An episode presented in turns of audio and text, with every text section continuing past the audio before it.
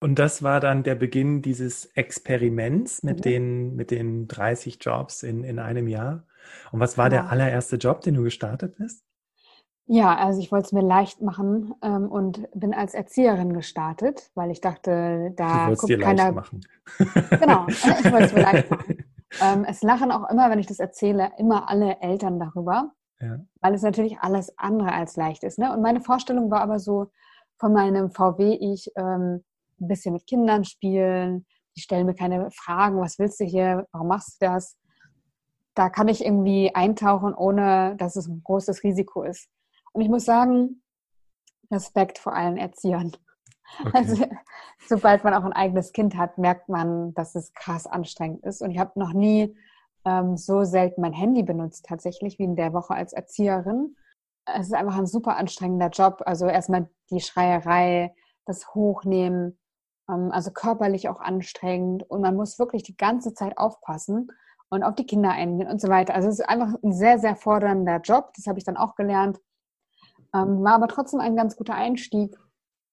Ich habe dann ähm, zum Beispiel, also das erste Ding war, ich kam ja ne, von High Heels und Hosenanzug, na gut, nicht immer, aber auch mal ähm, aus dem Büro in die Kita und dann war die Aufgabe auch Hausschuhe mitzubringen und ich lief da eben mit meinen Hausschuhen durch die Kita und das war irgendwie schon so ein ganz anderer, anderes Feeling.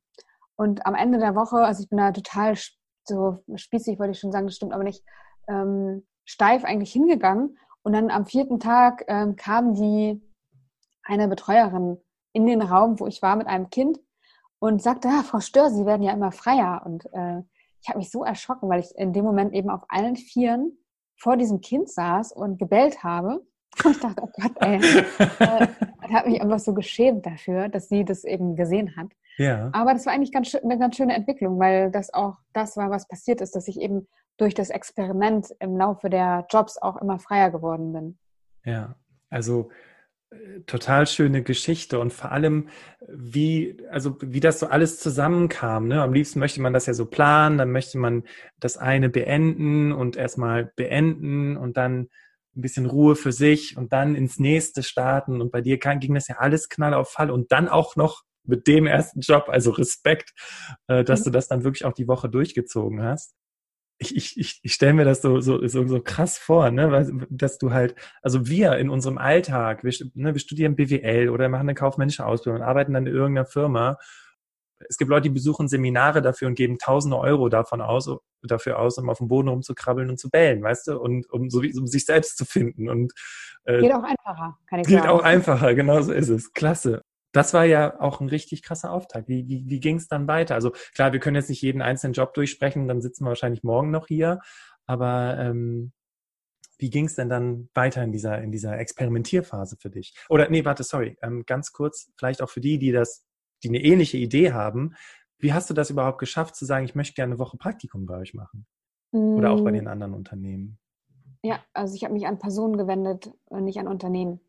Das heißt, ich habe Ah, geguckt, ähm, welchen Beruf möchte ich testen. mhm. Dann das wichtigste Kriterium von meinem Experiment, äh, und ich glaube, deswegen hat es auch so gut funktioniert, war, dass ich nur leidenschaftliche Menschen begleiten wollte. Das heißt, ähm, ich hatte gedacht, wenn ich Unternehmen anschreibe und sag, ja, sag mal jemanden leidenschaftlichen und kann ich den begleiten, dann, äh, ja, glaube ich, wäre das zum Scheitern verurteilt gewesen. Deswegen habe ich in meinem Bekanntenkreis gefragt und habe gesagt, die, die Idee habe ich, den und den Job mach, möchte ich machen.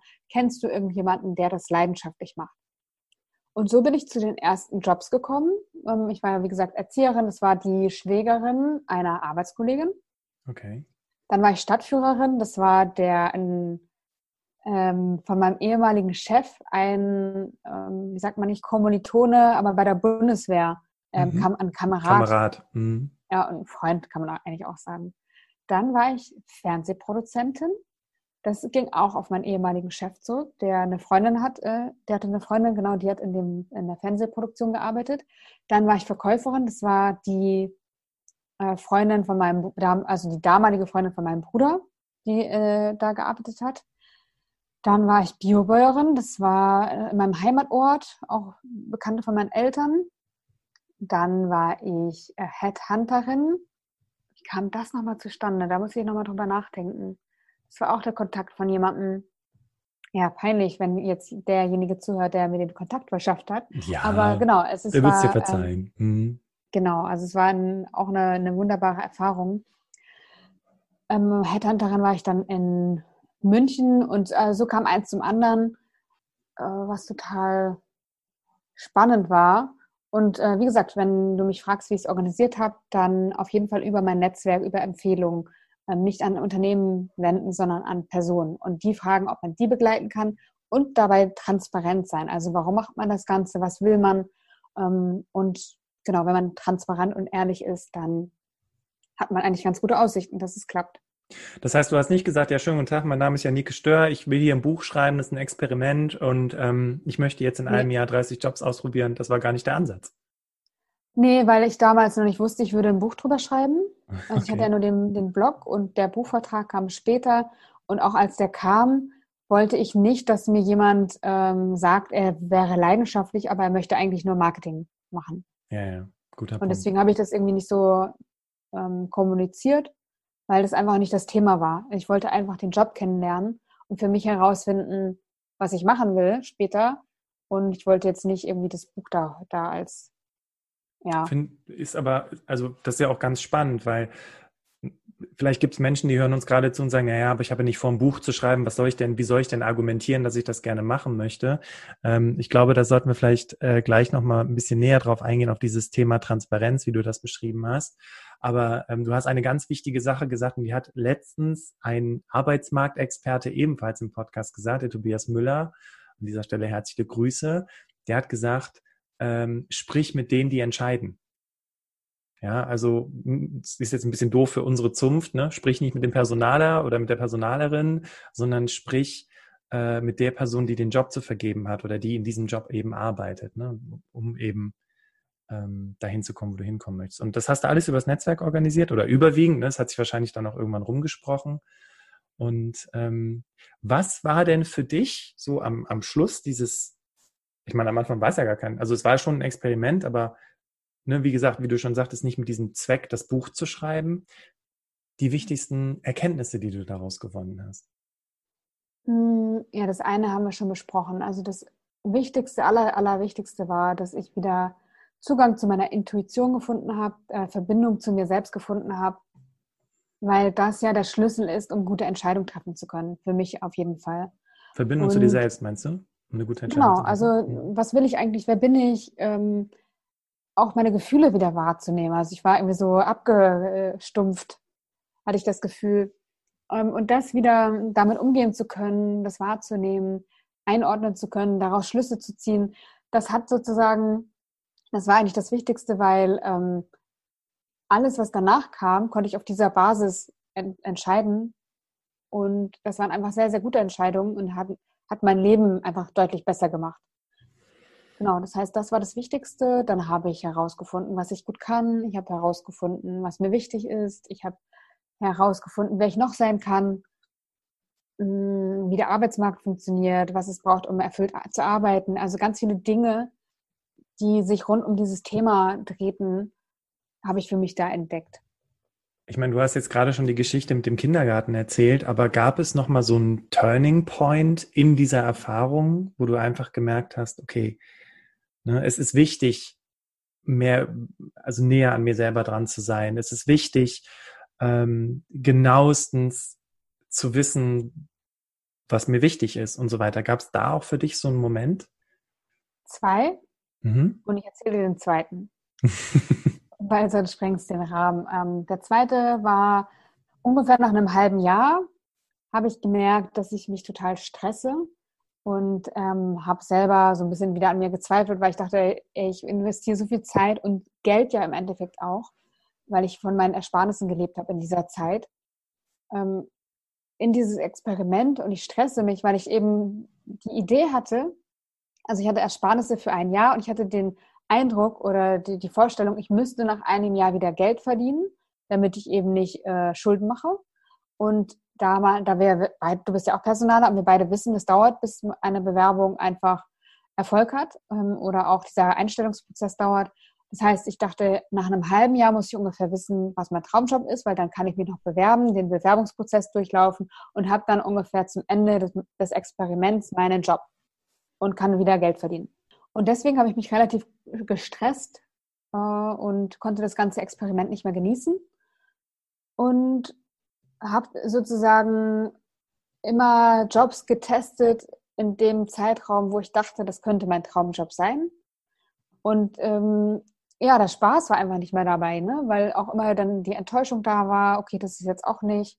Und dann habe ich ähm, gedacht, das geht so nicht weiter, weil ich könnte ja auch irgendwo am Strand liegen und ein Buch lesen. Ähm, warum soll ich mir den Stress antun? Und dann habe ich ähm, das folgendermaßen gemacht, dass ich einen Job an die Leser von meinem Blog verlost habe. Also ich wollte sozusagen einmal Kontrolle abgeben und habe gesagt, okay, ich teste den Job, den ihr kennenlernen wollt. Und dann kam raus, äh, ich wusste, das würde eine Herausforderung werden, aber es gab zwei Jobs, die ich für mich ausgeschlossen hatte und einer davon wurde es dann tatsächlich auch. Und zwar wollten die Leser, dass ich eine Woche als Pathologin arbeite. Oh, krass. Ja, genau. Und dann äh, einen leidenschaftlichen Pathologen ne? oder guck mal, ob du den in deinem Netzwerk hast. Ähm, das ging dann aber relativ leicht, tatsächlich. Okay. Ich habe auf Facebook dann diese Umfrage gesehen, dachte, oh Gott, Pathologe, ähm, kennst du gar keinen, wer könnte einen kennen? Und ich habe bei Facebook einfach an, eingegeben Pathologie und bin dann auf, dem, ähm, auf der Seite gelandet vom Bundesverband der deutschen Pathologen. Und dann habe ich eine E-Mail dahin geschrieben, habe gesagt, hey, so und so sieht's aus, ich mache das und das Experiment, ich habe einen Job verlost an die Leser und sie haben gesagt, sie würden gerne den Job als Pathologin kennenlernen. Wie sieht's aus? Ich glaube, ein paar Stunden später hieß es, ja cool, wir haben schon von Ihrem Experiment gelesen. Ähm, klar, können Sie gerne vorbeikommen, wir regeln das. Ähm, ich bespreche das mal. Stark. Und eine Woche später hatte ich den Job äh, oder die Jobszusage in Leipzig und war dann eine Woche Pathologin. Und ich muss echt sagen, das war so ein Turning Point im Projekt, weil ich einfach gemerkt habe, wie vorurteilbehaftet ich war. Ne? Das war so ein Job, den ich überhaupt nicht machen wollte. Und ich habe dann gemerkt, das ist mega spannend, das ist einfach ein mega spannender Beruf. Und nein, ich möchte das nicht mein Leben lang sein, aber ja, es interessiert mich für den Moment. Also ich möchte das kennenlernen und hm, habe da auch neue Seiten an mir entdeckt und das Spielerische oder das ja, was mir Freude bereitet hat, einfach auch wieder entdeckt. Und danach konnte ich sozusagen wieder freier sein und habe nicht gesagt, okay, der und der Job, höchstwahrscheinlich wird es mein Traumjob und deswegen teste ich ihn jetzt, sondern ich habe geguckt, okay, was äh, bietet das Leben, ähm, was habe ich auch über meinen Blog für Angebote bekommen, was möchte ich einfach kennenlernen, was hört sich spannend an, worauf habe ich Lust? Und bin dann dahin gegangen. Und in dem halben Jahr habe ich eigentlich die meisten Erkenntnisse für mich herausgefunden, als ich das ein bisschen lockerer, spielerischer angegangen bin. Und das ist, glaube ich, auch eine schöne, weil ich würde jetzt, äh, um zum Ende des Interviews vielleicht nochmal so zusammenfassen, die drei Tipps ähm, bei der Berufswahl oder beim Berufssuchen, gerade das, ne, das eben spielerisch anzugehen, so ein bisschen wie so ein, weiß ich nicht, ein Produktentwickler bei Lego, ne, so ein bisschen, der so spielerisch überlegt, wie könnte das neue Spielzeug aussehen, ohne, ohne Druck, ne? das eben von sich äh, loszulassen. Stark. Jetzt habe ich schon einen genannt. Was würdest du sagen, sind denn noch so, gerade die Menschen, die uns jetzt zuhören, und ich, boah, ich denke an diese ganzen ja, Menschen in den Unis, ne, wo jetzt gerade das Studium zu Ende geht, die sagen, ja, ich habe zwar BWL studiert, aber boah, will ich wirklich in der Unternehmensberatung arbeiten? Hast du zum Abschluss noch drei Tipps, weil ich würde dann gerne noch mal kurz über dein Buch sprechen, weil ich glaube, äh, wenn man das hier gehört hat und sich das nochmal bei dir wirklich durchliest, äh, dass das nochmal einen ganz besonderen Effekt haben kann. Ja, also das erste ist, um, nicht an Perfektion sich festzuhalten. Ich habe das schon erwähnt. Also mit Thesen zu arbeiten, finde ich da sehr gut oder mit Jobideen, so kann man es auch nennen. Und nicht zu meinen, im Kopf alles in bis ins Letzte ausgeplant und sich ausgemalt zu haben, sondern einfach sich mit einer Jobidee zufrieden geben und die, das ist dann der, der zweite Tipp, auszuprobieren, habe ich auch schon erwähnt. Mhm. Und ganz wichtig ist auch, ähm, zu netzwerken, mit anderen darüber zu reden und das ganze Ding eben nicht alleine machen zu wollen.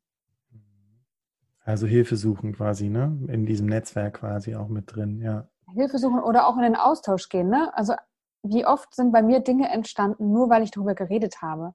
Und auch ohne, dass ich irgendwie dachte, okay, der kann mir jetzt helfen oder mit dem müsste ich mal sprechen, sondern ich habe einfach nur erzählt, was ich mache. Und dann hieß es, ja, da habe ich eine Idee für dich oder ich habe einen Kontakt für dich. also das passiert so oft, wenn man gar nicht damit rechnet. Deswegen einfach drüber sprechen. Das ist auch ein Tipp. Cool. Vielen, vielen Dank. Also äh, das, das waren jetzt zwei richtig tolle Geschichten. Danke, dass du uns da mitgenommen hast. Und äh, ja, Ladies and Gentlemen, die Janike, Janike, gut, die hat jetzt nicht nur das eine Buch geschrieben, der hat schon zwei Bücher geschrieben, noch mit einem äh, Autor zusammen. Aber gerade weil wir ja heute über dieses Thema sprechen, über das Thema Entscheidung, Berufsentscheidung, wo ich hin will, magst du vielleicht kurz ein bisschen was noch über dein Buch erzählen, äh, was 2016, glaube ich, ist das rausgekommen damals, ne? 2016 genau ist das erste Buch gekommen, das heißt das Traumjob-Experiment. Und da erzähle ich einfach über meine Erfahrung in den 30 Jobs und auch so dahinterliegend, was sich bei mir dann verändert hat. Also wie ich persönlich da reingegangen bin und wie ich persönlich da rausgekommen bin und was meine Quintessenz aus dem Experiment ist. Okay. Und für diejenigen, die jetzt hier, ja, ich würde, wollte jetzt Blut geleckt sagen, aber die jetzt hier so auf den Geschmack gekommen sind, sagen, boah, cool, okay, das, also Janike ist nicht von einem anderen Stern, sie ist, klingt recht normal und scheint auch eine ganz normale Person zu sein. Ich will das auch machen, weil wenn die das kann, dann kriege ich das ja auch hin. Ähm, wir haben gerade über die drei Tipps gesprochen. Ähm, was brauche ich dafür, um das zu können, um das machen zu können? Um die drei Tipps umsetzen zu können? Nee, um äh, dieses Experiment zum Beispiel zu wagen. Okay. Also, die Frage ist, muss man es so extrem machen? Ne? Reicht mhm. sich im Kleinen auch aus? Reicht nicht fünf Jobs oder zehn Jobs? Ähm, man kann 30 machen. Ich habe es äh, ge geliebt. Äh, das war eines der besten Jahre meines Lebens. Ich kann es definitiv weiterempfehlen, aber ich kann auch sagen, man muss es nicht so machen, okay. um seinen Traumjob zu finden. Was braucht man? Also Zeit braucht man auf jeden Fall, aber das kann man auch mal im Urlaub machen, in, in den Semesterferien. Äh, man kann auch am Wochenende was ausprobieren oder nach Feierabend. Aber einfacher ist es, wenn man wirklich Zeit hat. Mhm. Und äh, dann braucht man vielleicht noch ein bisschen Mut, um rauszugehen und Leute anzusprechen. Und mhm. zu sagen, ich würde dich gern begleiten. Meinst du, ich kann mal ein, zwei, drei, vier, fünf Tage mit dir mitgehen? Mhm. Stark. Und äh, Ladies and Gentlemen, natürlich verlinken wir das Buch in den Show Notes. Also wenn du sagst, ich möchte dieses Buch unbedingt haben und möchte jetzt nicht wild suchen, wobei du findest es sofort bei Amazon, wenn du Janike Stör eingibst, ähm, dann kannst du dir das auf jeden Fall durchlesen. Diese Story die ist bestimmt auch sehr bewegend und, und gerade diese Turning Points, diese Erkenntnisse, die du jetzt auch schon geteilt hast, ähm, dann nochmal zum Nachlesen. Ja, ähm, du bist ja auch Personalerin. Jetzt hast du die Erfahrungen gemacht, hast äh, einen starken Selbstfindungsprozess auch für dich erlebt. Wenn du jetzt nochmal Personalerin wärst, plus diese Lebenserfahrung, die du gemacht hast, was würde dich überzeugen, dass die richtige Person vor dir sitzt im Vorstellungsgespräch? Also definitiv nicht die mehr per se mit dem stringenten Lebenslauf. Ja. Sondern ich finde Lebensläufe spannend, die oder, oder Menschen spannend, die einfach verschiedene Dinge schon erlebt haben hm. und gesehen haben. Und mich überzeugt ein Mensch, das hat es aber damals auch schon, aber nicht im richtigen Kontext, würde ich sagen, oder in einem anderen Kontext, jemand, der sich selbst reflektieren kann, ne? der weiß, warum er welche Dinge tut. Also das ist ja auch so ein klassisches ähm, Instrument im Vorstellungsgespräch, dass man guckt, okay, wo sind die Wendepunkte im, Wendepunkte im Leben und dann fragt, okay, welche Alternativen hätte es gegeben, warum hast du dich für das entschieden äh, und so weiter. Also da kommt einfach ganz viel zum Vorschein. Und äh, selbst wenn mal etwas nicht rund gelaufen ist oder man fragt ja vielleicht auch mal, was ist dir ja, also nach Misserfolgen oder Erfolgen fragt, fragt man ja auch manchmal. Ähm, da geht es nicht darum, bei Misserfolgen keine vorweisen zu können, sondern eher die Frage, wie reflektiert man das, was hat man da für sich daraus gezogen? Also dieses äh, Thema Reflexion, Reflexionsfähigkeit eines Bewerbers, das ist, finde ich, überzeugend.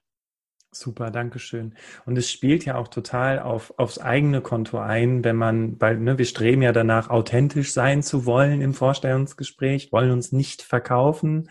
Aber im Grunde genommen ist es das, was tatsächlich verkauft, nämlich, dass du merkst, da sitzt nicht jemand vor dir, der hat die Antworten auswendig gelernt von irgendeinem Ratgeber, sondern er hat sich wirklich mit seiner Story beschäftigt. Ne? Ja, cool. Genau, also das ist überzeugend, zu wissen, wer man ist, was man kann und warum man die Stelle haben will. Und zwar wirklich und nicht, ähm, wie du sagst, auswendig gelernt, weil das kommt sowieso raus. Also da gibt es auch Fragetechniken dazu, wie man relativ schnell sehen kann, ist das wirklich so oder erzählt er uns das jetzt nur, weil er meint, er müsste. Und äh, deswegen finde ich das ja authentisch ist gut im Vorstellungsgespräch. Janike, ich höre jetzt schon meine Hörerinnen und Hörer mit den Hufen kratzen. Jetzt hast du gerade gesagt, es gibt Fragen, wie man das rausfinden kann. Und ich glaube, wir kriegen richtig Ärger, wenn du nicht zumindest zwei oder drei Fragetechniken verrätst, mit denen sich die Hörerinnen und Hörer beschäftigen können, damit sie eben wissen, dass sie da auf der sicheren Seite sind fürs nächste Vorstellungsgespräch. Naja, das ist ja eigentlich ganz einfach. Wenn ich äh, nach einer, keine Ahnung, nach einem Erfolg frage, ja, können wir ja mal machen. Hast du Lust? Ja, ja klar. ähm, gibt es denn etwas, Bastian? Erzähl doch mal ähm, aus deiner, aus dem letzten beruflichen Episode, sag ich mal, deiner Arbeit als Jobcoach, worauf du besonders stolz bist. Ja, auf jeden Fall. Und zwar gab es diesen ähm, Klienten, glaube, der hieß Javier, genau, Javier aus Spanien. Und Javier aus Spanien äh, ist nach Essen gezogen. Er konnte mir eigentlich nie so richtig verraten, warum. Er hatte halt Freunde in Essen und er hat halt keinen Job in Spanien gefunden. So, Javier aus Essen sprach fließend Englisch, aber Javier aus Essen suchte nicht einen Job als Personaler oder Mitarbeiter in der Buchhaltung. Nein, er wollte Architekt werden. Er hatte nämlich ein Architekturstudium in Spanien gemacht. Und ähm, jetzt muss man wissen, ganz kurz zum Background, dass die äh, Bestimmungen ja unterschiedlich sind in Spanien und in Deutschland. Und der hatte natürlich überhaupt gar keine Chancen auf dem Arbeitsmarkt. Ja, der war so, äh, pff, ich kann, ich kann Englisch, ich kann ein ganz kleines bisschen Deutsch und ich spreche fließend Spanisch. Wie soll ich denn hier einen Job als Architekt finden? Und der hatte seinen Job, der hatte das eigentlich schon an den Nagel gehängt, fing an, in einem Restaurant zu jobben und ähm, ja, als ich eben so von dem, von deinem Muster sprach, von wegen, dass man da ja immer auch äh, gerne eine schöne Herausforderung hat, so war es dann auch bei mir. Ich habe dann natürlich auch alles daran gesetzt, ihn darin zu unterstützen, äh, habe ihm geholfen, äh, habe ihn auch abgefragt, zum Beispiel zu äh, ähm, Richtlinien, die man als Architekt wissen muss in Deutschland. Und wir haben seine Bewerbung fertig gemacht und vorbereitet und so weiter. Und wir haben Bewerbungsfotos sogar gemacht, das war auch total witzig. Und dann kriege ich die Info an unserem letzten Tag und wir hatten nur sechs Wochen Zeit, um zusammenzuarbeiten, weil so die Programme, äh, die dann da, die du dann mit der Arbeitsagentur hast, die sind limitiert auf sechs Wochen. Und er hat einen Job gefunden. Und ich habe gedacht, wie krass ist das denn? Also, so, weißt du, so von außen betrachtet Ding der Unmöglichkeit. Und äh, das erinnert mich an einen Satz von einer Klientin von mir. Ähm, alles ist möglich. Sehr, sehr schön. Ähm, und du hast es eigentlich perfekt vorgemacht. Also, ähm, das ist ein Muster- oder Paradebeispiel, sagt man ja. Das heißt, wenn Dankeschön. jemand ähm, sozusagen im Vorstellungsgespräch gefragt wird nach Erfolgen oder nach Beispielen oder nach was auch immer, und er erzählt das in dem Detail, wie du das machst oder gemacht hast. Also ich kann ja mal an die, die Hörer die Frage weitergeben. Glaubt ihr ihm, dass er das gemacht hat oder habt ihr Zweifel? Also ich habe keine Zweifel und ich würde auch gar nicht mehr weiter nachfragen, sondern ähm, wenn du jetzt nicht die ganzen Details geliefert hättest, dann hätte ich gefragt, okay, was war denn genau dein Anteil daran? Was war das Ergebnis? Und ich würde immer tiefer fragen. Es ist so eine Art Fragedreieck. Und wenn es gelogen wäre oder übertrieben wäre, dann würdest du dich irgendwann so verstricken. Also ich hatte auch mal einen Bewerber, der sagte irgendwann ja, okay, es war nicht so. das ist irgendwie der Super-GAU. Ja. Ähm, aber ähm, du hast es schon vorweggenommen. Das heißt, wenn man nicht in eine Situation kommen will, wo der Gegenüber oder das Gegenüber daran zweifelt, was ich sage, dann soll ich das, dann muss ich das einfach anhand eines Beispiels darlegen und so präzise sein wie möglich und sagen, was habe ich nicht von Mann sprechen oder verallgemeinern, sondern was war mein persönlicher Anteil an dem Erfolg und was habe ich gemacht? Wie war das Beispiel? Genau, und dann ist man eigentlich schon auf der sicheren Seite. Total stark. Und ich gebe es immer wieder mit, Ladies and Gentlemen, ihr kennt das Modell Peets, übt eure Erfolgsstories, weil das ist nämlich genau der Punkt. Das ist die Erfolgsstories, die dahinter stecken. Und ihr habt es ja auch gehört, mit was für einer Begeisterung, mit was für einer Energie ich davon erzählt habe. Und wenn ich jetzt zum Beispiel eingeladen wäre zu einem Vorstellungsgespräch als Karrierecoach irgendwo, ähm, dann schwingt natürlich eine Begeisterung mit. Aber ich weiß ja auch, ich war in dem Moment erfolgreich. Ja, und was macht das mit mir, wenn ich weiß, dass ich gut bin? Hm? Sollte man auch mal drüber nachdenken. Wofür steht Pietz? Pietz, ähm, das P steht für das Projekt oder das Problem. E steht für die Erschwernis, also was hat das Ganze verkompliziert. T steht für die Tätigkeit, also was hast du konkret gemacht.